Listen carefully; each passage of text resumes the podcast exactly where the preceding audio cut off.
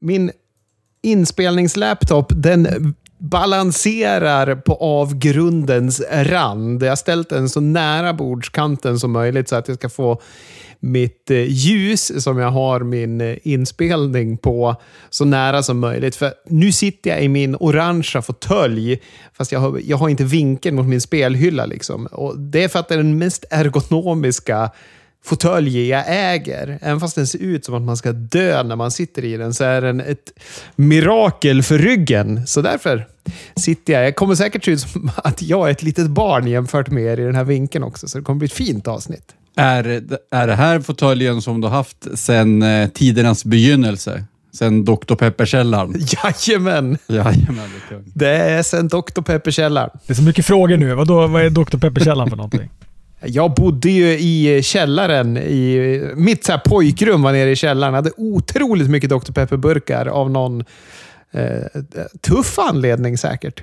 På mitt skrivbord på väggen. Jag hade en stor amerikansk flagga också på väggen. För det tyckte jag tydligen var tufft när jag var liten. Så intelligent var jag. Jag tror att jag hade en sån här ölburkspyramid. Jag har aldrig druckit en droppe öl, men jag ändå hade ändå en ölburkspyramid. Och jag hade också en stor amerikansk flagga upp, upphängd på väggen hemma. Ja, det hade jag. Och eh, det var ju väldigt mycket för Hacksaw Jim Duggan. Jag kommer ihåg vi var i Varberg på typ Hobbex. Vet, Hobbex fanns ju inte liksom norr om Dalälven förut.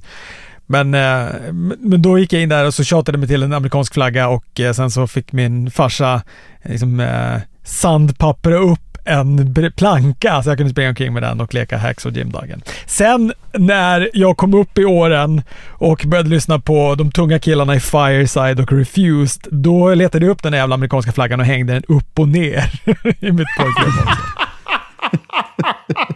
The Un-Americans, eller vad heter de? Ja, de också. Jag vet inte vart vi ska börja. Ska vi börja prata lite om Starcast 6? Eller ja, det finns kanske inte jättemycket att säga om Starcast 6, men det kommer att komma en version 6 av Starcast i anslutning till eh, All Out i Chicago här då. Och för oss som bor längt, rätt långt bort ifrån, det här är ju då ett gigantiskt konvent ifall man inte känner till det, så kan man då köpa det på fight. Och det brukar ju vara rätt dyrt. De skäms ju inte för att ta betalt för det här jävla Starcastet. Det var väl bara första Starcast som var relativt billigt. Och då kostade det väl ändå så här 1500 spänn eller någonting. Men då fick man ju med en, eh, nu ser man den nästan i bild, jag har den på en hylla här bakom. Man fick ju med en bit av mattan från All Out som jag har. Och jag skyltar ju med sånt. Jag är inte som dig Robert och låser in wrestling-memorabilian på vinden eller lottar bort den i tips. Nej, men jag har faktiskt den. Nu, har, nu poddar jag ju i bil då eftersom det fortfarande är semestertid för mig. Och, eh, men jag har den annars. Den eh, matt All Out, eh, All In. Eh, vad heter den? All In heter den. All in. Ja. Jag har den mattbiten annars där jag brukar podda. Då brukar, jag, den stirra på mig. Men eh, annars var det väl ungefär eh, det som man fick ifrån Starcast. Det brukar vara ganska dålig kvalitet på sändningar och sådär har jag fått för mig. Men innehållet är ju kung, men det är ju så jävla praktikanten på AEWs event när det kommer till kvaliteten. Ja, det är ju stundtals Korpen-produktion på det där. Men då ska ändå tilläggas att jag tror att eh, senaste versionen var väl ändå ganska bra ljud på det. Det brukar ju annars vara ljudet som, som får lida mest. Det brukar vara horribelt och man brukar få liksom kasta sig på volymknapparna och höja och sänka när typ olika personer pratar för att mikrofonerna är helt olika ljud och det distar och det är jävligt och sådär. Men jag får mig att eh, senast var ganska bra, så att nu, jag kommer köpa den här versionen också. Vad är det för någonting som har annonsats då? Har det annonsats några speciella paneler och sådär? Nej, Senast jag kollade var det ingenting, men då, det är också typ en vecka sedan. Sen att jag har orkat gå in och kolla där än. Men, men eh, det blir väl något kul. Det är alltid någon karaoke med Young Bucks och skit och sen är det lite roliga paneler. Förhoppningsvis någonting med Eric Bischoff där han sitter och är sur. Det kommer det berges vara. Apropå wrestling memorabilia och eh, udda konvent och så vidare. Vet ni vad man hittade i valvet på Paisley Park? Alltså när Prince dog, i Prince stora ställe. Vet ni vad man hittade för wrestling-relaterade grejer där? Oj, det vet jag inte. Först och främst så hade han ju tydligen ett eh, metalprojekt som han hade spelat in låtar tillsammans med sångaren från Husker Du. Hade han ett, ett metalprojekt som hette Bockwinkle. Och det torde ju vara döpt efter Nick Bockwinkle. Det är ju en vinkning till wrestling. Men sen så hade han en dokumentär som eh, vad heter det? Han som var frontman i The Times. Kommer ni ihåg det? Någonting Davis, va? Jag vet inte. Ja, skitsamma. Frontmannen i The Times var berättarrösten i en dokumentär producerad enkomt för Prince ögon om vilken wrestlare tror ni han har på kommission då bett en funklegend vara berättarrösten och man har producerat en hel dokumentär åt honom. Vilken wrestlare har han valt att få det om? Uh jag vad heter det, eh, har ingen aning, men jag vad heter det, börjar få en sån här geografi-feeling igen. Jag vet ju att Prince, han kommer väl från eh, Minneapolis, Minnesota, typ någonstans där. Ja, det och stämmer. Jesse the Body Ventura var ju guvernören i Minnesota, så jag säger Jesse Ventura. Ja, en fin gissning. Det är inte han. Vad tror du då, Robert? Nej, jag, jag hatar ju att gissa. Jag har ingen aning. Nej, det var den otroligt högoddsaren. Om någon av er hade gissat det hade jag blivit superimponerad. Han hade alltså begärt och fått en egen dokumentär som han kunde titta på. Han hade ju flera sådana här dokumentärer om en massa olika saker som bara var för hans ögon, som ingen annan fick se. Om Coco Beware. Jättemärkligt tycker jag. Det liksom, hittar man. Coco Beware dök ju upp av någon av de här Dark Side of the Ring, som jag nu ser väldigt upppackat och sporadiskt. Det är väl därför vi typ inte heller har pratat om det. Det känns som att det är bara du Chris som lyckas titta på dem där i ett svep innan vi ska podda. Men han dök ju upp i, vilken var det? Var det Adonis eh, Dark Side-versionen han var med i eller? Nej, det var om Junkyard Dog va? I och med att det var om afroamerikanska brottare. Så var det just det. Och eh, fan väldigt välbevarad, välkonserverad Coco Beware. Sannerligen. Och jag snöade ju in på Coco Beware för jag har kollat på lite eh, shoot, eh, matcher som har blivit shoots av någon anledning och den andra. För det finns ju ett nytt avsnitt av nostalgiska nacksving och då är det om Ricky Dawson och han hamnade i shootfights lite titt som tätt. Men då finns det ju en sån här notorisk när Coco Beware möter The Masked Patriot och Coco Beware det är, det är en jättemärklig match för att den här Patriot, han står och klappar sig på magen som om han äter god middag. Sen kommer Coco Beware in och dräper honom. Det enda han liksom skyddar honom med, det är när han gör sin... Han hade ju en ganska brutal finisher innan han kom till WWE. Han hade ju en finisher som heter The Ghostbuster. Det är ju en, en eh, sheer drop brainbuster han gör. Det är det enda säkra han gör i hela matchen. Och den här eh, Patrioten, han, han vet inte vad som har hänt. Han fortsätter gnugga sin mage och är förvirrad. Var det i samma veva som du höll på att söka efter matcher som hade blivit shoot som du hittade Rick Rude mot Mark Starr och skickade till mig? Ja, fy. Den är ju... Det är den argaste wrestlern jag har sett i mitt liv. Rick Rude kommer in mot en jobber. Det är hans näst sista match i karriären. Han möter en jobber som heter Mark Starr med två R. Och han gör inget Rick Rudigt överhuvudtaget i entrén. Han vickar inte på höfterna, han pussar inte mot kameran. Han kommer in och är arg. Sen står han och skriker åt den där Mark Starr. Come on! Come on! Och då svarar Mark Starr med Come on! Och blir jätteförvirrad.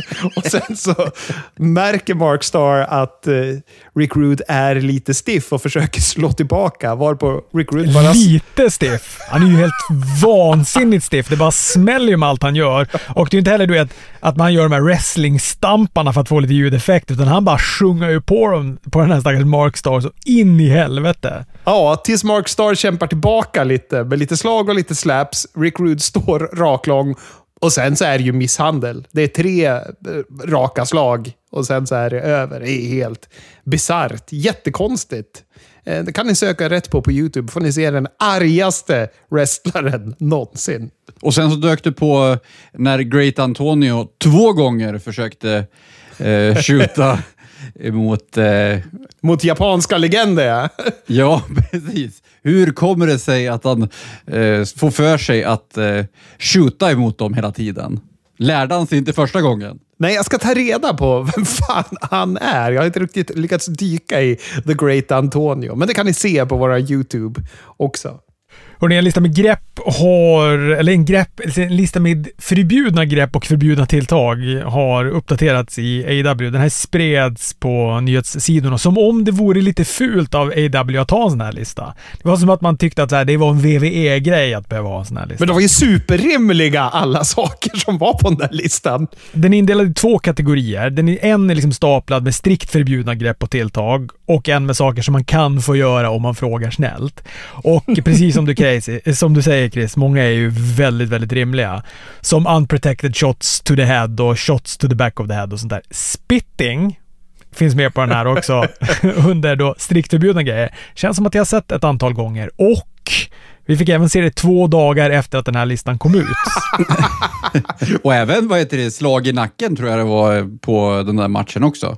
Ja, det sägs det. Jag försökte hitta det, men å andra sidan så scrollade jag tillbaka en gång och kollade och lyckades inte hitta det och då gav jag upp. Men om du och de andra säger det, Anders, då var det säkert så. Men vi kan väl prata mer om det när vi kommer till den här matchen. Taking drinks or food from guests in the crowd. Känns också adderad lex MJF. Vi minns ju alla när han stal en drink från en mamma och skickade den i ögonen på hennes son. Sprit, eller vad var det? Ja, han trodde väl det var vatten, men tydligen så var det ren jävla sprit hon drack. För att det var väl någon, det var väl någon, ja det var någon spritdrink som han fick i ögonen. Stackars barnet. Den perfekta föräldern som står och dricker ren sprit med sitt barn. Ja. Ska vi säga någonting om Dominic Mysterios eh, förvärv av ett NXT-bälte? North American-titeln, visst heter den så? ja, för det här vill jag höra. Jag har ju ingen koll. Där droppade ni i våran chatt, så berätta för mig och de andra som inte följer NXT. Ja, som sagt, eh, jag har ju inte sett det heller. Jag har bara vad heter det, Twitter sett att, de att han har vunnit den här eh, North American-titeln av Wesley. Wesley har väl haft den där en bra stund eh, nu. Han fick väl den efter att någon gav upp sin titel. Vem det nu var. Det var ju, jo, men det var ju Solo Sikoa som lämnade ifrån sig den titeln. Ja, men precis. Och han har ju varit uppe väldigt länge, så eh, börjar väl närma sig året säkert som Wesley haft den. Eh, och eh, ja, Dominic kom ner och plockade den och nu kommer det väl vara... Då är det ju bara eh, Damien Priest och Finn Balor som inte har bälte just nu då. Eh, känns som att kanske de skulle kunna ta tag-titlarna om de inte brakar isär innan. Ja, Så att alla får bälten. Ja, det vore ju snyggt visuellt om inte annat. Jag är ju lite inne på att Balor ska ta den där titeln av Seth Rollins, men eh, Ja, fast det är ju en, en annan dröm som vi har. Men är inte det ganska troligt nu? För Seth håller ju på och pratar om hur skadad han är och grejer. Känns det inte som att de vill resta honom då? Ja, och de gör väl det lite som en sån här Orange Cassidy-grej också, att han håller på att gå sönder mer och mer eh, genom att han är en försvarande mästare på något sätt. Fy fan vad jag gillar det med Orange Cassidy. Jag, har, jag köper in hans title reign jättemycket. Jag måste bara säga det när du nämner det. Jag kände det efter Battle of the Belts att det må ha varit en skitmatch och det är många skitupplägg i hela hans run, men det är fan bra och när han tappar titeln kommer det... Kommer, han kommer inte förlora någonting på det och det kommer göra nästa person stark för att den får en titel. Det är fan superbra gjort ju vi får väl se ifall Dominic kan göra vad Orange Cassidy gjorde för internationaltiteln, om han kan göra samma sak för den här jävla North American-titeln. Jag tror inte det. det här, jag såg den här matchen. Det var ingen skönhet i match. Den var ganska slarvig och styltig. Dominic tappar också Wesley på huvudet när han ska göra en helt vanlig standing suplex, vilket känns... Ja, det var, såg sinnessjukt ut. Taskig timing på mycket, mest slag i matchen. Det känns som att det var en match där de bara gick och slog på varandra, och inte gjorde så mycket grepp. Och så var det inblandning av Priest och Balor. De kommer in springandes. Domarna har fullt sjå med att mota dem i grind. Missar då att Ray Ripley drar bältet i huvudet på Wesley och eh, Dominic vinner. Publiken blir rasande.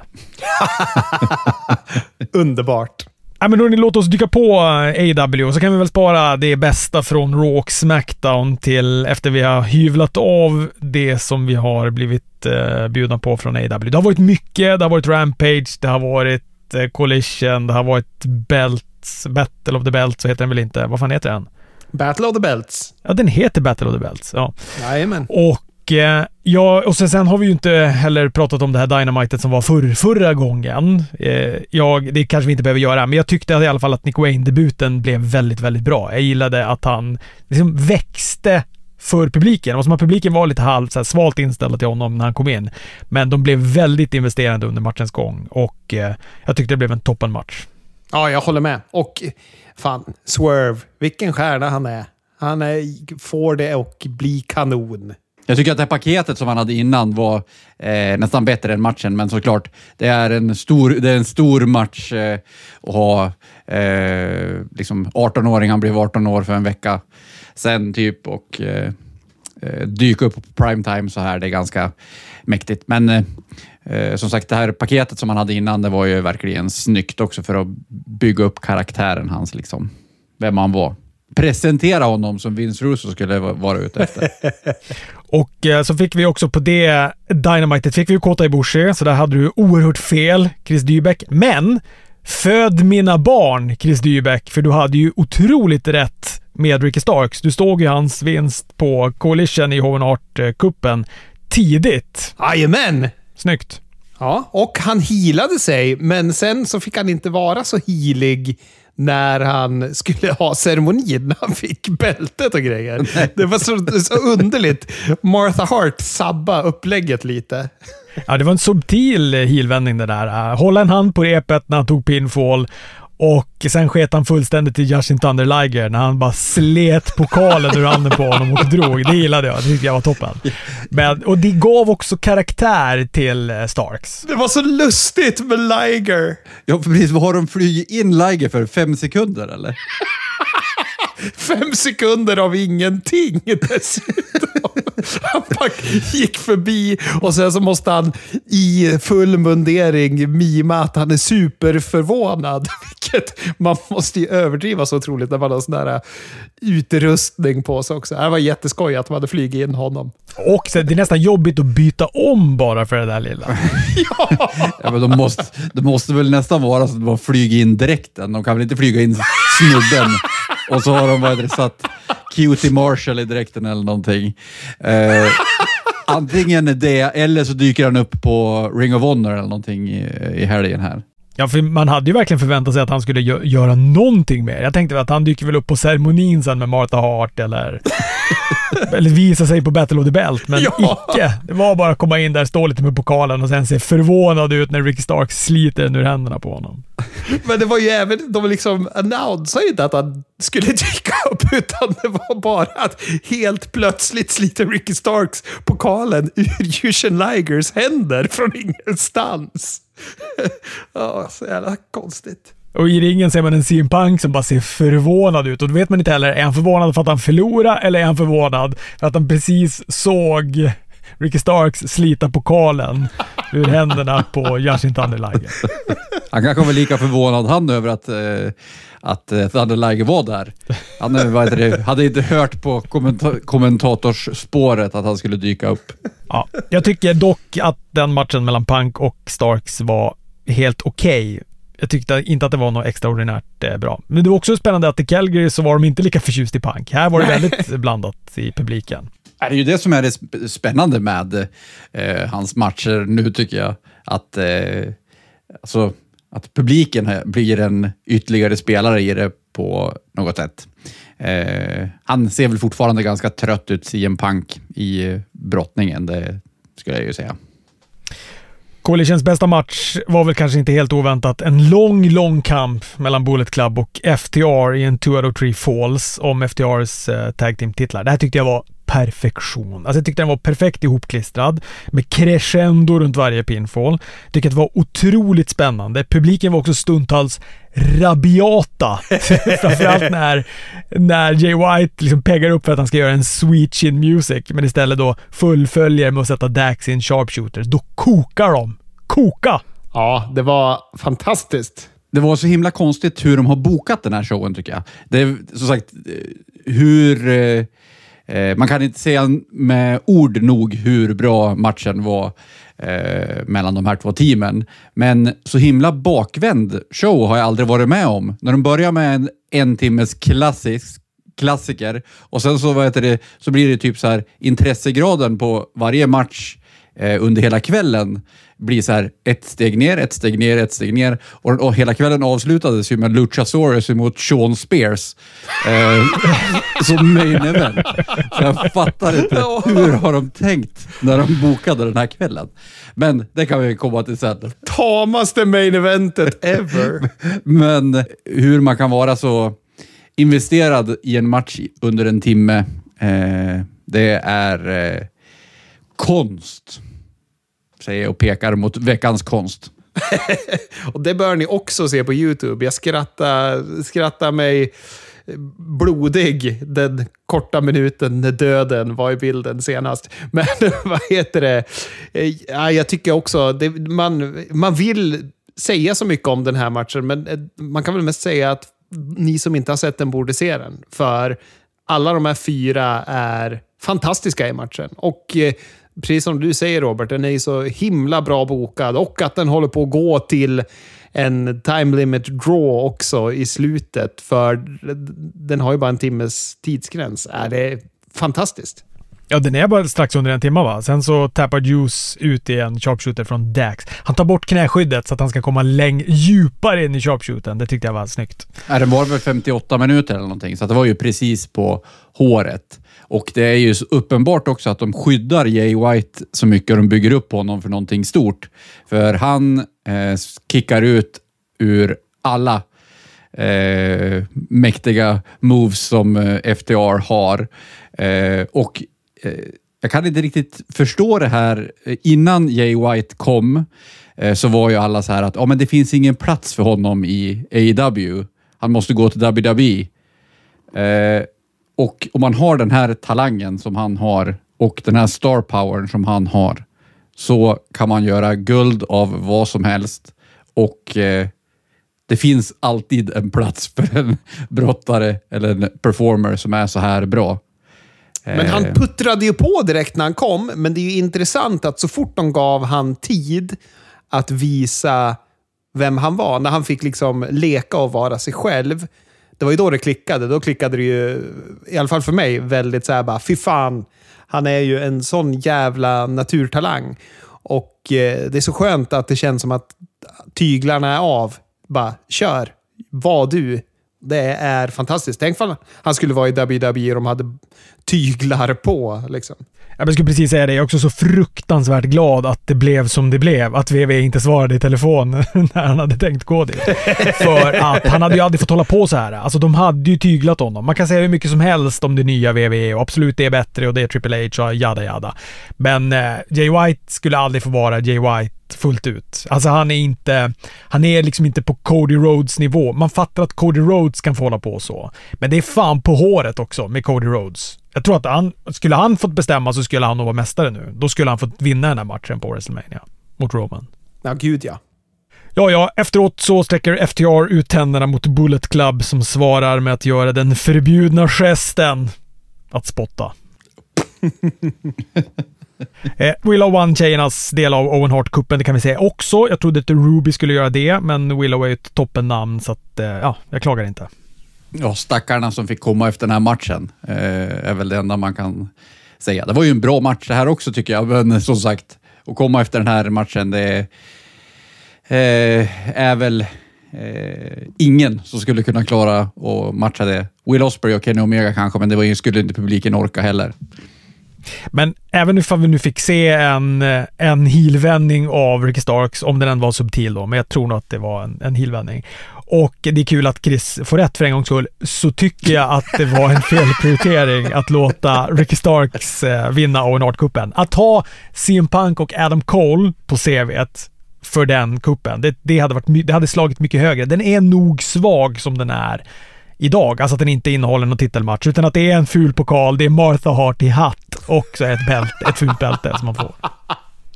Ja, Pokalen kanske inte är så ful, där är jag väl orättvis, men det är en pokal. Men då, jag vet inte om de kan vara varken snygga eller fula, men det, bält, bältet är bedrövligt i alla fall. Och vad rolig Tony Khan såg ut i sin lilla kostym och sin cowboyhatt. Och så Battle of the Belts då som följde upp efter Coalition hade noll titelbyten. Ganska stabila matcher. Jag gillade öppningen mellan Orange Cassidy och Lance Archer om internationaltiteln där. Orange vann på en countout, Det var väl kanske ganska svagt avslut. Men det var skoj när Jake the Snake Roberts härsknade till efter att Archer hindrade han från att göra en DDT. Han var så himla sugen på att få göra den. Han sparkade i trappan av besvikelse efteråt också. Jake the Snake Roberts, för att han inte fick göra sin DDT. Och var det här kanske det sista man såg av Jake the Snake, eller? Tror du? Ja, men hintar de inte lite att de bryter upp de två också här nu? Ja, det är väl kanske på väg. Ja, han börjar se lite tröttare ut. Men innan vi hoppar vidare till Dynamite och vidare här på Battle of the Belts, kan vi bara stanna lite i att QTV är underhållande nu för tiden? Johnny TV, vilken hjälte han är också. Han är ju bäst! Och han är ju... Jag tycker... Han, det, det är som att man tittar på en B-film. En, en sån här perfekt film som man som vet att den är dålig. Så är det att titta på Johnny TV och jag älskar det. Ja, han var väl med i någon eh, sån där actionfilm som typ är gjord för YouTube eller någonting. Eh, Dolph Ziggler och han eller någonting. Inte den jag såg, det var inte Dolph Ziggler, men jag har sett någon när han reser i tiden och heter Johnny Killfire. Vilket bara, där hör ni ju hur bra den är. Ja, men precis. Det är det jag tänker på. Men nog om QTV. De behövde bara få lite kärlek. Vidare på Battle of the Belts. Ja, och som sagt då, inga bälten bytte ägare på det här Battle of the Belts. Jag tror att det skulle må bra av ifall det hade någon, något bälte som byter ägare någon gång. Nu kanske det har bytt ägare någon gång på någon av dem. Vad var det här? Det sjätte eller sjunde i rad eller något sånt där? Jag vet inte, men det skulle ju även vara, det skulle ju även vara bra om de hade hela matcher, för vi fick ju inte se hela dammatchen. Det bara blev ju sändningsuppehåll på grund av väder mitt i. Ja, Tony Storm mot Taya Valkyrie. Tony Storm vann, fick vi berättat för oss och vi fick inte se slutet. En storm i Calgary sabbade tydligen sändningen, så det bröts. Men vi fick veta när vi kom tillbaka att Tony Storm hade vunnit, ironiskt nog, på en Storm Zero. vi fick ju också se lite bilder på det efter själva main eventet. Precis. Ja, men just den här kvällen så eh, tycker jag att nu var det ju bälten som de vann i Owen Hart-turneringen också. Så jag tycker ju faktiskt att de skulle kunna ha, om de nu ville ha eh, den här two out of three falls-matchen först, så tycker jag att de skulle kunna ha de två finalerna i Owen-turneringen eh, då på Battle of the Belts istället. Så kunde det bli lite eh, bättre eh, skulle man slippa den där trappan. Ja, verkligen. Jag tror Battle of the Belts hade mått bra av att ha någonting lite mer premium i sig än, som du sa, Luchasaurus mot Sean Spears som main event. ja, och även den, som sagt, även den timmen var ju bakvänd, känns det som, genom att Orange Cassidy mot Lance Archer känns väl ganska mycket mer intressant än vad, vad Luchasaurus mot Sean Spears känns. Liksom. Nog för att han är kanadick. Nej, men den är ju bokad så. Alltså tv-showen. Det där är ju crossover-timmen, så då sätter de ju den matchen som drar mest, vilket är Orange Cassidy. Sen så förstår de ju att det trappar av, för det pågår ju ganska sent där på en lördag. Det är ingen som bryr sig om den timmen då Sean Spears möter Luchasaurus. Ännu mindre Tony Khan tydligen. Fast eh, tydligen så fick det ju ganska bra tittarsiffror, Battle of the Belts. Det fick ju över 500 000 tror jag. Eh, Oj! Var, var väl på lite... lördag? Ja, precis. Jag har för mig att eh, Collision fick typ strax under 600 och det här fick strax över 500. Så att det var ju inte så många som somnade av med fjärrkontrollen. Eller det var det de gjorde kanske. De somnade av utan att stänga av tvn. Hur står sig Coalition mot Dynamite? Rent tittarsiffermässigt. Ja, men som sagt, jag har för mig att det var 600 000 den här veckan då. Eh, och eh, eh, Dynamite brukar väl ha strax under miljonen i alla fall. Jaha, okej. Okay. Så då är det ändå ganska mycket mer på Dynamite fortfarande. Men NXT hade 700 000 den här veckan också. Åh oh, jävlar vad det går bra för NXT. Ja. Dominic-attacken. Men vad heter det? man ska komma ihåg att en 500 på en lördag är ju väldigt bra. Det är ju olika dagar. Lördagar mm. är ju svåra att dra tittarsiffror på. Helt klart. Helt klart. Eh, Dynamite, eh, jag är ju fortsatt helt okritiskt trollbunden av MJF och Adam Cole. Alltså buskisen som haglade när de i den här blinda tag team-finalen mötte Daniel Garcia och Sammy Guevara öppnade med en danstävling. Vidrigt var det, men jag älskade det. Det var väldigt, det var väldigt, väldigt underhållande. Och jag säger det igen, den här versionen av MJF, den inställsamma good guyen som har svårt med gränser för han är så djupt rotad heel. Det är min MJF-favorit. Ja, han är fantastisk. Eh, som sagt, jag blir ju underhållen av det, men jag, eh, jag står fortfarande fast vid att jag tycker att det är lite eh, farligt, eh, fånigt, eh, jobbigt att ha det här som eh, sin eh, världsmästar fade för eh, det kommer ju bli en fade i slutändan. Eh, det här. Eh, och eh, jag vet inte riktigt. Jag tycker att Adam Cole, han blir ju bara, ser ju bara ut som en fåne som blir medlurad eh, på det här. Eh, och han blir, är ju liksom en lättlurad typ. Och det här Roderick Strong som ringer, springer runt och jagar efter honom och ska försöka tala vett i honom. Eh, det är som sagt det är underhållande, men jag eh, vet inte riktigt om det kommer vara så här att alla kommer vara yes, Adam Cole. Vilken superhjälte han är eh, som ska gå efter MJF. Men är det inte lite det som är grejen?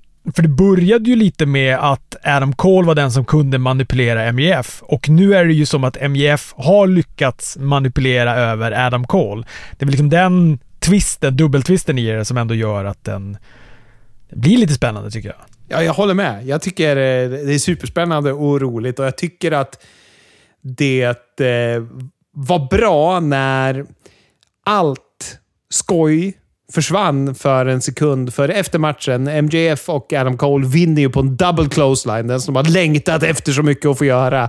Eh, och då ska Adam Cole ge MJF hans världsmästarbälte och MJF tror att han har snott bältet. Och illusionen rämnar för ett tag och då är det ingen humor kvar. Sen så kommer humorn tillbaka och de kramas när publiken skanderar “Hug it out” och sen så gör MJF ett lömskt leende bakom Adam Coles rygg. Så jag tycker det funkar jättebra faktiskt. Jag tycker att de kan bara slå på den där switchen så blir det allvarligt. Och alla vet att de kan det, men alla är med på liksom tåget med det här roliga och njuter så länge de kan. Eh, och väntar på när det ska brisera. Liksom. Ja, det kommer väl inom de närmsta veckorna, eh, törnen. Om det inte är nästa vecka så är det väl veckan därpå, antar jag. Det är det enda jag tycker är tråkigt. Att jag vet att det bara är typ max två veckor kvar på ja. MJF och Adam Cole-grejen. Samma här. Men vad heter det, jag är fascinerad över att eh, Sammy Guevara var en så otroligt dålig dansare jämfört med både MJF och Daniel Garcia. Att Adam Cole inte hade moves, det, det var inte överraskande. Men de skulle dansa någon synkroniserad dans, Sammy Guevara och Daniel Garcia. Och Sammy Guevara, han, eh, hade inte, han, han representerade inte latinodelen av samhället där. Han var ju vitare än Phil Collins när han dansade. Efter kom FTR ut. Dax sur och jävlig när de inte spelade FTRs låt efter att de stått och blängt på varandra ett tag i ringen. Han skrek i kameran till Tony Khan att de var mästare och deras låt borde spelas. Det är sånt här jag tycker blir så onödigt med han. Alltså att han tar det där i kameran och på det där sättet. Och jag bara känner att han är ett sånt jävla barn, Dax Harwood, i den här Men, Men det är ju så mycket agg i, inom honom mot just MJF också. Han, har ju, han avskyr MJF. Det pratar han väldigt mycket om i sin podcast. Han tycker att han är en oförskämd människa som bara bryr sig om sig själv på riktigt och att The Pinnacle, alla som var med i The Pinnacle blev eh, sämre av det, förutom MGF. För MGF vägrade att låta de andra ha promos. Det var bara MGF som skulle prata. De andra skulle bara stå där och hålla sin käft, som Svullo skulle ha sagt. ja. Och det syntes ju när de var inne i ringen och eh, hade sin lilla konfrontation. För Dax stod ju mitt emot Adam Cole, men han kunde inte låta bli och hela tiden lägga sig i the cash och MGF skulle stå och tuppa sig mot varandra. Ja, men sen så är det väl också på något sätt att eh, Collision ska bli en uppstudsar eh, en uppstudsig show. Eh, att eh, FTR och, och CM Punk, de är liksom i fronten eh, mot det där som är annorlunda emot vad Dynamite är. De är collision-grabbar och de är, nu var de på Dynamite och då ska de vara lite anti-authority, antar jag. Och sen så är han ju lite röv. Mycket ja. röv kanske. Det var onödigt att skrika, men det var mycket känslor. Jag gillar det. Jag, den här matchen ser jag fram emot otroligt mycket. Jag tror att det är extremt mycket prestige i den. Antagligen så kommer det väl vara FTR som är heels också fram tills eh, slutet. liksom. Ja, gud ja. Ja, gud ja. Jag, jag är inte ensam om att gilla MJF och Adam Cole-kombon. De är otroligt över. Nej, verkligen inte. Eh, vi har ju dock glömt eh, inledningen av eh, Dynamite var ju eh, Jungle Boy emot Hook, va? När Jungle Boy begraver Jungle Boy på Titantronen. ja, ja, ja, det gör han. Och Beethovens femma, sjua, ja, jag, vet, jag vet inte vilket det var, men jag, jag skrattade väldigt mycket åt, eh, vad heter de, Matman-podcasten, för de la ut ett klipp på Instagram där de skrev “Fixed it”, där de bara hade lagt på Beverly Hills-introt istället när Jack Perry kom ut. Och eh, då drog jag på smilbanden. Det tyckte jag var väldigt roligt. Men det var lite synd. Alltså jag gillar att han byter låt, att han byter look, men Eh, det funkar ju inte med att ha den där låten som den är. Jag hade köpt det om de hade gjort... Eh, den där är ju intro på Die Totenhosens gamla klassiker Here Komt Alex. Och då funkar det när det går över till ett skrik och sen så blir det en punkdänga. Men här blev det liksom... Jag vet inte. Det kändes eh, som en gymnastiksal i Sundsvall när han kom och gick till den där låten. Ja, han hade kunnat få ha något hårdare. Jag gillade ändå hans stil och sånt där. Jag, jag, det känns som att det kommer nog bli bra med Jack Perry som eh, healen då. Jag tyckte också den här matchen var ganska bra. Det blev Hooks för, första förlust, Det var väl kanske inget oväntat. Nu har då Jack Perry den här FTW titeln. Hooks T-bone suplex från ringkanten ner på golvet gjorde ont att titta på, så att eh, den borde kännas i ryggslutet på båda idag. Mm. Och handleden på Jack Perry, han såg ut att ta emot sig med den. Inte skönt. Men ni är ju så här så att ni lyssnar på Wrestling Observer och hänger med Dave Meltzer. Jag brukar ju läsa Sveriges Dave Meltzer, Sebbes recensioner. Och han gillar inte vad heter det, Jungle Boy som heel. Så jag tänker slå ett extra slag för att Jungle Boy är fan kanon som heel. Det är så naturligt för honom att vara det här. Mycket bättre. Mycket, mycket bättre. så här. Jag inte vågar läsa Sebbes recension av Dynamite. Jag messade ju honom. Jag såg det här live på natten och jag messade honom sekunden som eh, eh, main eventet var slut eh, angående Kota Ibushi. Vi kan komma till det alldeles strax. Men, men eh, han kan ju ibland vara lite snäv mot eh, hypade japanska brottare. Han fick väl lite vatten på sin kvarn här. Innan eh, main eventet så klämde de också in Britt Baker mot eh, Kyla Sparks. Det var en kort match. Det var en slingblade, det var en double under, underhook suplex och det var ett lockjaw från Britt och sen så var det över. Slut och punkt. Märkligt att de, eh, som sagt, eh varför har de den här matchen? Jag förväntade mig typ att, att Sasha Banks skulle, eller Mercedes Monet skulle hoppa ut på sina kryckor eller någonting här och visa sig. För som sagt, det ledde ju ingenstans. Det bara visade upp att ja, vi har Britt Baker och hon vann en match på tio sekunder. Ja, men det är väl toppen det. Ja, ja, men... men vi... ja, ja. De kan väl bygga någonting. Ja, men de bygger ju henne. Vad fan? Känns det inte lite som att de Ja men du vet, nu var den här Owen Hart-cupen över. Hon förlorade där för att det fanns ingen plats för henne att vinna den. Och så nu vill de visa att ja, men hon kan fortfarande vinna matcher. Så då slängde de in en här match med henne. Ja precis, hon har ju förlorat alla sina matcher på slutet. Ja men alla måste ju få lite jobbarmatcher. Det är bra. Vet det, etablera finishers, etablera movesets. Det är bra med jobbarmatcher. Ja, på slutet har hon varit en jobber. Det är helt korrekt. Sista timman av Dynamite var ju då helt dedikerad åt Blood and Guts. Denna freakshow, ofrivilligt namngiven av Vince McMahon. Jag tycker att den var guld. Jag tyckte det här var den bästa Blood and Guts-matchen som eh, jag har sett. Jag var supernöjd med den här. Jag tyckte det var bra tempo. Jag tyckte den aldrig kändes långdragen och som sagt, då såg jag den också live med picture in picture på The Zone, det vill säga picture in picture helbild med andra ord.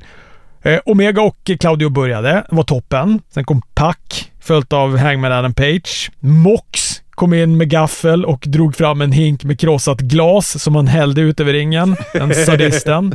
Nick Jackson kom in, hade sin serie med spexiga grepp och eh, Utah som måste byta intro, för det låter ju exakt som Switchblades första sekunder på hans intro. Ja, just det. Det gör det. Och det här har jag tänkt på flera gånger och jag, blir, jag tänker direkt att det är Switchblade som kommer in. Men det är det ju inte. Då är istället Wheeler Utah som eh, kommer in. Ja. Vilket nederlag helt plötsligt det blir då. Matt Jackson, Takashita kom in och då smög också Don Callis in i kommentatorsbordet. Här någonstans så drog Mox också fram en spikmatta och då pratar jag inte om någon sån här harmlös yoga-spikmatta utan en riktig sån skräckfilms-spikmatta. Taz i kommentatorsbordet lös upp med det bredaste av leende jag någonsin har sett när han såg den där spikmattan och bara Han är galen! Ja, det, som sagt, det funkar ju helt okej med den där spikmattan så länge som den ligger plant och man landar plant på den. Men när den faller över en, eh, som den gjorde över Ken Omega, då blir det inte lika skönt tror jag. Bumpexperten Anders har uttalat Ja. sig om att landa på spikmattor. Ja, ja, ja, men eh, det känns som att eh, den river nog ganska mycket mer om den faller sådär än om man landar plant på den. Liksom. Sen kom han då, Kota Ibushi. Säkert 10 kilo större och inte i närheten av vad han har varit. De här senaste åren har slitit hårt på våran kära Kota Ibushi, tyvärr. Han gick mest runt, såg förvirrad ut och låg och kravlade under den här matchen. Men, jag, bara, jag ska släppa in er alldeles strax innan vi får prata. Jag vill bara säga det att jag är väldigt glad att se honom. Och jag tänker också att brottare mår lite bättre psykiskt när de har lite mer underhudsfett. Det är min oerhört ytliga Eh, analys baserat på magkänsla och ingenting. Sen har ju Bush inte heller brottats på vad är det, två år eller något sånt där, så man kanske inte kan klandra honom att han mest gick runt och såg förvirrad ut. Han eh, gick väl någon eh, GCW och Bloodsport-match, WrestleMania helgen har jag för mig. Eh, men eh, som sagt, han har inte varit så aktiv jag, och jag såg inte de matcherna heller, så jag vet inte hur han såg ut då, men han var ju lite eh, Tanahashig, eh, som han har varit här på slutig, slutet. Eh, väldigt trött och seg kändes hon, han. Eh, men eh, som sagt, han eh, kanske kan... Jag, jag, jag, har inte sett någon sån här Corey Bushis All Elite-grafik, eh, så att jag vet inte om det var en så här engångsföreteelse att han var på AWTV eller om han kommer dyka upp mer. Eh, och eh, han, hade, han hade ju bumpat på, bumpat på thumbtacksen efter matchen, eh, efter eh, sluttexterna. Så passade Varför han då? på att lägga sig på thumbtacksen så att han fick hela ryggen full med häftstift. Och Okej, sen- det där hade- med att man mår bra när man har mer underhudsfett, det får du ta tillbaka Robert. ja, och eh, sen så hade ju även Kenny Omega, eh, de, dels så hade ju Blackpool Combat Club och eh, The Elite skakat hand efter showen var över. Och sen hade Kenny Omega sagt att eh, vart en eh, Young Bucks tar vägen så kommer jag följa med dem. Så det har ju börjat eh, WWE-rykten så det bara skrek om, skrek om det efter det där. Jag blir så ledsen när jag hör, eller när jag ser de ryktena. Likt Switchblade Jay White, stanna för helvete kvar. alltså det kommer inte bli bra om ni går till WWE. Hur sura ni än är på to- CM Punk och Tony Khan eller vad fan ni nu är irriterade på. Stanna kvar. Men Han sa, får jag bara säga det, apropå den eh, promon efteråt där, så säger han ju där också att ni kommer få se mer av Kota Ibushi i AEW. Ah, så att jag tror att det, det nog, finns nog fler plan, mer planer för honom där. Men vi kanske ska säga då att det var ju The Golden Elite som vann matchen. Och det här tycker jag, alltså det jag gillar med den här Blood and Guts, det var att det var den första, eller ja, den förra, eller nej, jag tycker det är den första som inte har känts så här spexig och uppgjord för mycket. Den kändes mer som en fight mellan två grupperingar som inte tyckte om varandra. Och, och jag tycker om slutet jättemycket, för det, Pac blir ju förbannad på Blackpool Combat Club för de, det, blir missförstånd och så vidare. Så då blir han less till slut och bara drar. Och med förklaringen från kommentatorerna. Varför drog han? He's a bastard. Ja, ja, det är tydligt det. Och sen så vad heter Ja, det? han, ska ju, han ska ju möta Claudio på Ring of Honor på Death before Dishonor nu i helgen. Ja. Om världsmästarti- världsmästartitel. Så det är väl det som var grejen. För det, de kunde ju inte riktigt samarbeta de två. För att de väl visste att de skulle gå en match mot varandra. Nej, exakt. Men, och när han sticker, då passar ju Don Callis på att springa ner och sno ut Takeshita också, så inte han ska eh, hamna i massa skit när de är en färre. Så till slut är det ju bara de tre Blackpool Combat Club-snubbarna kvar och Willie Utah svimmar och ja, blöder eller någonting. Eh, och de förlorar och Moxley sitter fast med handbojor. Jag tycker att det var ett jättebra slut. Ingen såg svag ut av det där slutet, förutom kanske Willie Utah. Men han var, det var ju fem stycken på honom. Så eh, jättebra bokat. Det var ju snyggt för att leda vidare till någonting. Det har ju varit liksom en fundering över om Don Callis och Takeshita är med i Blackpool Combat Club eller inte. Och eh, ja, lite nu under veckan om Pack ska vara med i Blackpool Combat- Combat Club eller inte. Eh, och det Pack. fick vi... Va? Ja, fortsätt. Fortsätt. Jag ska säga om Pack sen. Fortsätt, fortsätt. Eh, men som sagt, att, att eh, om han ska vara med i Blackpool Combat Club eller inte. Eh, men det fick man ju ett ganska klart svar på att han inte är nu då. Och det var lite roligt i den här promon efter så, så sa ju Pack att eh, Blackpool det är ett skitställe så skulle, skulle aldrig vara med i den klubben. Men nog kommer vi se Pack i någon uh, höjdarmatch på Wembley. Honom kommer de ju boka högt upp. Ja, det tror jag. Det finns nog en anledning att han kommer tillbaka nu så att han kan få sitt program till Wembley. Jag tyckte det var så jäkla snyggt. Alltså, det precis som du sa Chris, att det liksom började krakulera i Blackpool Combat Club. Och att det klär Don Callis att han plockar ut Takeshita när han inser att nej, nej, det här kommer Ja. de nog inte vinna. Det här håller på att gå illa för heel-sidan. är så jävla kung. Och vi kanske också ska säga att eh, Jericho och Callis var ute och fikade och grejer under Dynamite. Och, så det lutar ju ännu mer åt att Jericho kommer vara med i Don Callis-familjen. Och eh, Garcia och eh, Sammy Guevara gick förbi eh, Chris Jericho efter den här matchen när han skulle välkomna dem upp, upp, upp för rampen, eller vad man ska säga så. Eh, så de dumpade Jericho, kändes det väl som också.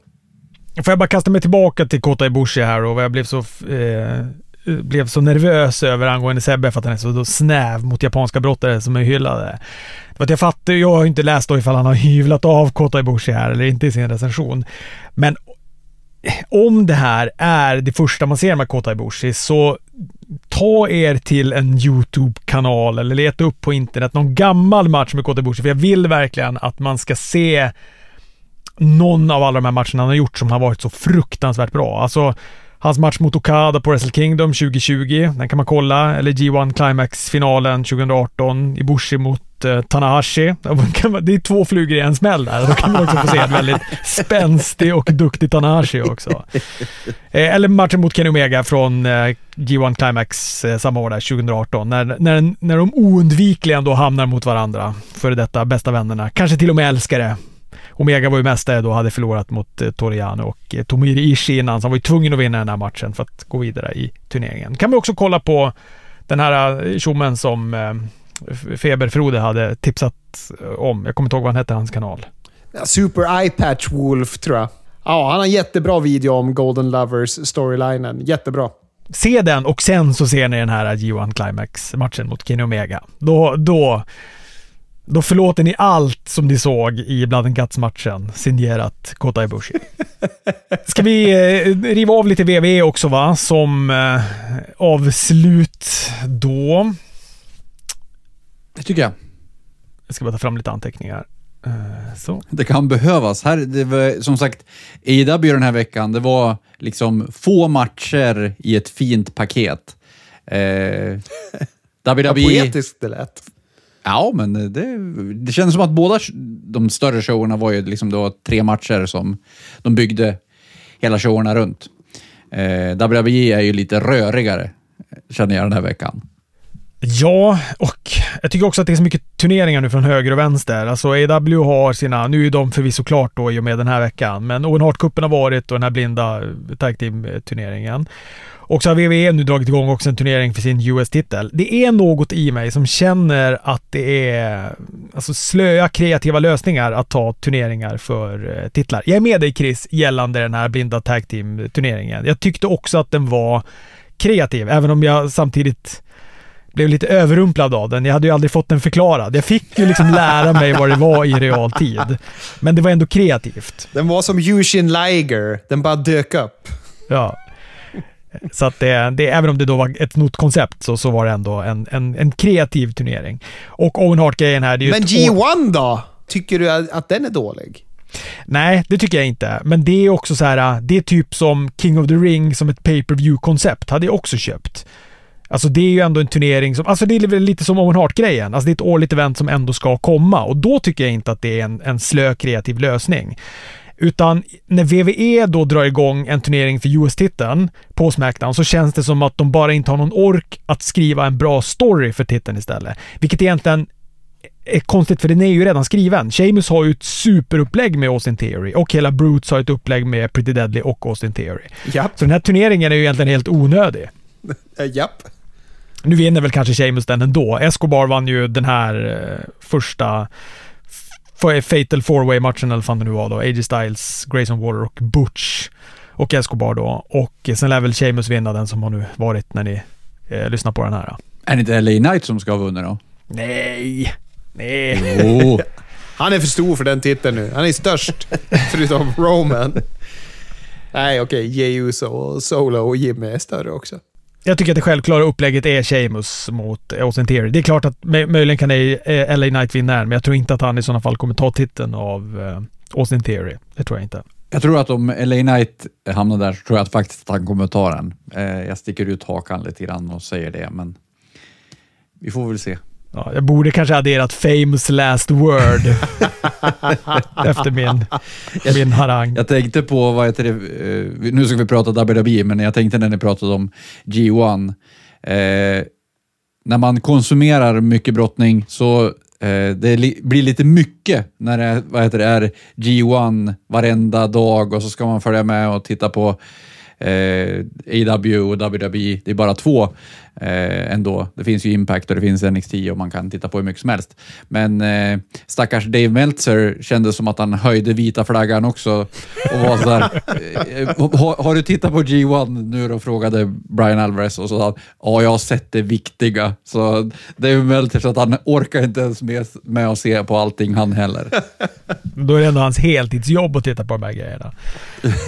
ja, precis. Men jag vill ändå tillstå att jag är nyfiken på Bailey och eh, Shotzis eh, grej. Vi såg Bailey klippa topparna av Shotzi för några veckor sedan och den här veckan efter att Bailey hade vunnit en rätt slät match på typ två minuter över Selina Vega så dök ju Shotzi upp på storbild i en eh, bra promo där hon var lite Malachi Blacksk och rakade av sig håret. Så det känns spännande. Det var bästa promon hon har gjort någonsin. Rakade av sig håret för att visa sympati med sin syster va? som är cancersjuk. Tror jag. Ja, jo, precis. Och så kom eh, Bobby Lashley tillbaka också på Smackdown. Hälsades varmt välkommen av Street Profits. Är det något nytt stall på gång där, månne? Det skulle kunna vara spännande tycker jag. Jag fick, jag fick positiva vibbar när jag såg det segmentet. Ja, det, precis. Jag också, men det kändes som att de skulle få in så mycket där på slutet av Smackdown. Eh, det var liksom när det var typ fem minuter kvar eller någonting så kom det när att eh, Street Profits var ute och back, gick backstage och tog emot Bobby Lashley innan de stack därifrån. Eh, jag vet inte riktigt vad eh, Bobby Lashley kom dit för. Han kom dit för att morsa och dra. Men eh, det var väl det som jag kände var spännande på Smackdown. Det var väl mer grejer. Jey hade också en väldigt bra promo. Det ska vi väl ge honom. Men det tuffar på i sedvanlig ordning. Vi hade väl också Charlotte och eh, Nej förlåt, Aska och Bianca gick ju titelmatch. Eh, Bianca hade lovat en titelmatch till Charlotte på WrestleMania om hon vinner. Men det blev en dubbel diskvalifikation för att Io Bailey hotade med att casha in väskan och då la sig Charlotte Flair i eftersom hon väl kände att sin titelmatch på SummerSlam hängde löst ifall nu titeln skulle hamna på Io istället. Så nu lutar det väl åt att det blir någon sorts three-way där istället då kanske. Ja, kanske. Jo, det blir nog det. Raw var på Cody Rhodes bakgård, så inte helt oväntat så var han omåttligt populär när han gjorde entré. Det var fint, det var emotionellt. Hans eh, mamma satt ringside. Han försökte också få ut Brock Lesnar. Tog lite tid. Han, han var på väg ut genom entrén. Då dök Brock Lesnar upp.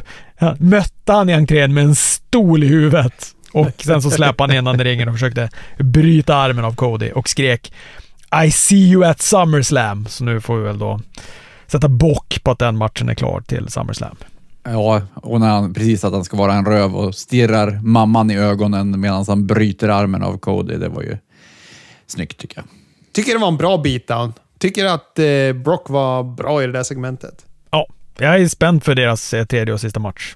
Är du säker på att det kommer bli den sista? Famous last word. Nej, det är jag verkligen inte. Men Ja, nej, men det kommer det väl bli. kanske sista på ett tag i alla fall. Ja. Eh, Vi fick också nya tag team-mästare. Sonja Deville och Chelsea Green vann över Raquel Rodriguez och Liv Morgan. Det var väl Är lite... det pingpong-titeln det där eller? Ja, vi, och som sagt, det säger ganska mycket om eh, den där divisionen eh, när ett sånt hophafsat team som Sonja Deville och Chelsea Green blir mästare. Men de har väl varit ett team ganska länge va? Jo, det har de varit, men det är ju fortfarande ett hophafsat team bara för att de ska ha någonting att göra. Jag tyckte också hon sålde så dåligt, Raquel Rodriguez. Alltså hon blev påhoppad av Rhea Ripley innan eh, matchen då. Hon gav sig på hennes knä. De har ju ett horn i sidan på varandra då, Rhea Ripley och eh, Raquel Rodriguez. Så Raquel var ju då inte helt hundra i den här matchen, men hon brottades som hon i alla fall var 96 procent. Alltså, hon sprang omkring. Det var som att hon kom på att hon skulle halta efter ett tag. Så att eh, Liv Morgan kunde då inte vinna det här hela kalaset själv, så Chelsea Green och Sonja Deville avlöste varandra med en unprettier följt av ett springande knä, så hon förlorade match och bälten. Ja, ja. Seth Rollins och Finn Balor blir världsmästartiteln på SummerSlam. Det blev klart då efter ett segment eh, här på Raw som började med en intervju med Seth Rollins som Balor sen kraschade. Vad tror du Chris Dybeck, vårt nya orakel? Finns det chans att han tar en Balor eller? Ja, jag tror jag tar den. Och jag tycker att det var en jättebra Finn Balor-promo. Han var ju kanon. Jag önskar att han inte hade attackerat Seth Rollins. Seth Rollins säger att ja, men ska du bara prata eller ska du slåss så får du väl slåss nu. Och då gör han det. Jag tycker att det hade gjort Balor starkare om han hade låtit bli. Jag tyckte också att den här var en toppen eh, promo. Och eh, jag vill, vill väldigt gärna att Balor tar den. Tycker väl kanske att eh, Seth Rollins, då kan han eh, Alltså då kan han väl släppa det där bältet. De har ju ändå ett riktigt bälte som hänger kvar på en, på en och samma brottare hela tiden. Så då kan väl det här bältet åka lite fram och tillbaka. Plus att det känns som att Triple H och då möjligen lite Vince McMahon på ett hörn nu är sugna på Finn Balor igen. Jag tänker till och med att vad heter Finn Balor vinner den.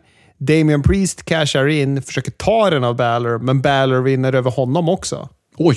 Och så har vi en, en face Balor kanske, som bryter sig fri från Judgment Day. Och så får han göra en face run med titeln. För Vince gillar ju face-mästare. Ja, för vi har ju upplägget mellan Priest och Balor som ett brev på posten ifall eh, Balor tar titeln. Exakt, och så får vi tillbaka Balor som The Demon då. Och JD McDonough, han får vad heter det, Future Endeavors. Ja, man, Anders, jag tror vi måste ge upp JD McDonough. Han kommer inte tillbaka. Nej, det var otroligt. Eh, Jag vet det, en annan promo som jag tyckte var lite... Alltså, den var både dålig och bra den här veckan med eh, Ronda Rousey och eh, Shayna Baszler. Jag tycker att på något sätt, den var... Ronda, och det är alltid smärtsamt med hennes promos för att hon är ju inte bra. Men jag tycker ändå att hon gjorde sig bra den här veckan som att vara ett as. Det var bästa promon hon har gjort skulle jag säga. Ja, men hon kände sig ganska naturlig när hon eh, fick vara där uppe liksom och inte vara mitt i blickfånget på något sätt. Men Shayna Baszler åt ju upp henne när hon replikerade. Baszler tyckte jag var toppen i det här segmentet. Hon får ju verkligen visa upp sig i den här storyn och det gör mig glad. Japp, japp, japp, japp. Hon kommer ju gå stark ur den här fejden. Ja, och jag, jag gillar att, eh, som sagt, den här eh, är ju fejden som de har längtat efter ganska länge, så att de har nog diskuterat ganska mycket över hur det ska vara. De är bekväma med varandra. Eh, och som jag har sagt tidigare, jag tror att det kommer vara en bra match. Eh, även, även fast Ronda är rörig i ringen. Men jag tror att eh, när de här två är i ringen så tror jag det kommer bli bra. Nej. Sen eh, vill ju inte VV vara sämre. Har Ricky Starks turnat heel subtilt så vill de att Nakamura ska turna heel subtilt också. Han gick en match mot eh, Bronson Reed. Väldigt bra match. Men plötsligt så dyker då Champa upp och, och, och eh, hoppar på eh, Bronson Reed, vilket då leder till att Nakamura blir diskvalificerad. Bronson Reed kostade ju Champa-matchen mot eh, The Miss eh, förra veckan. Ni vet den där som var Miss första vinst på TV sedan november 2022.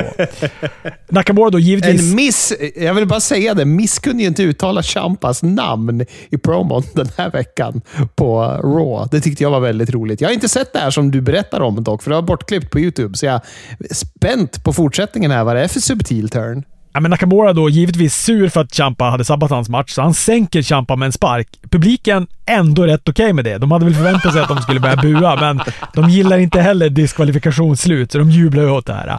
Men efter matchen då så pratar Nakamura med eh, Brian Sexton och eh, då säger han, han att, eh, då säger Nakamura att han är trött på alla som kommer i hans väg och eh, lägger sig i alla hans matcher. Så att ingen solklar helvändning, men jag tror att det är det som bankas. Vilket känns bra, för de behöver göra något mer med Nakamura.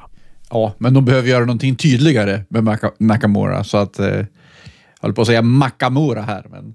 Eh, ja, det räcker inte att han skriker åt eh, Brian Saxton, för det kan man vara face och göra också. Det är liksom ingen som gillar Brian Saxton riktigt. Han är som en wish-variant av coach. Och så avslutningsvis hade vi Kevin Owens och Sami Zayn mot Damien Priest och Dominic Mysterio då om Tag Team-titlarna. Eh, det var en toppenmatch. Seth Rollins kom in, tog ut Balor tidigt från ringside. Senare under matchen när Rhea Ripley la sig i, skickade in Kevin Owens i ståltrappan. Då kom Liv Morgan och eh, tog ut henne. Så Kevin Owens och Sami kunde vinna matchen utan utom Socknes inblandning och behöll sina titlar. Bra avslut på ett eh, ganska bra Raw tycker jag. Ja, eh, jag, jag, tycker ändå att det är eh, en travesti över hur eh, långt de har fallit med eh, Sami Zayn ifrån intresset som var för ett halvår sedan om honom. Eh, jättebra match, men eh, han var ju över skyarna. Han var the collateral damage som behövdes för att Bloodline skulle fortsätta kicka ass. Japp. Hörni, detta om detta. Vi hörs.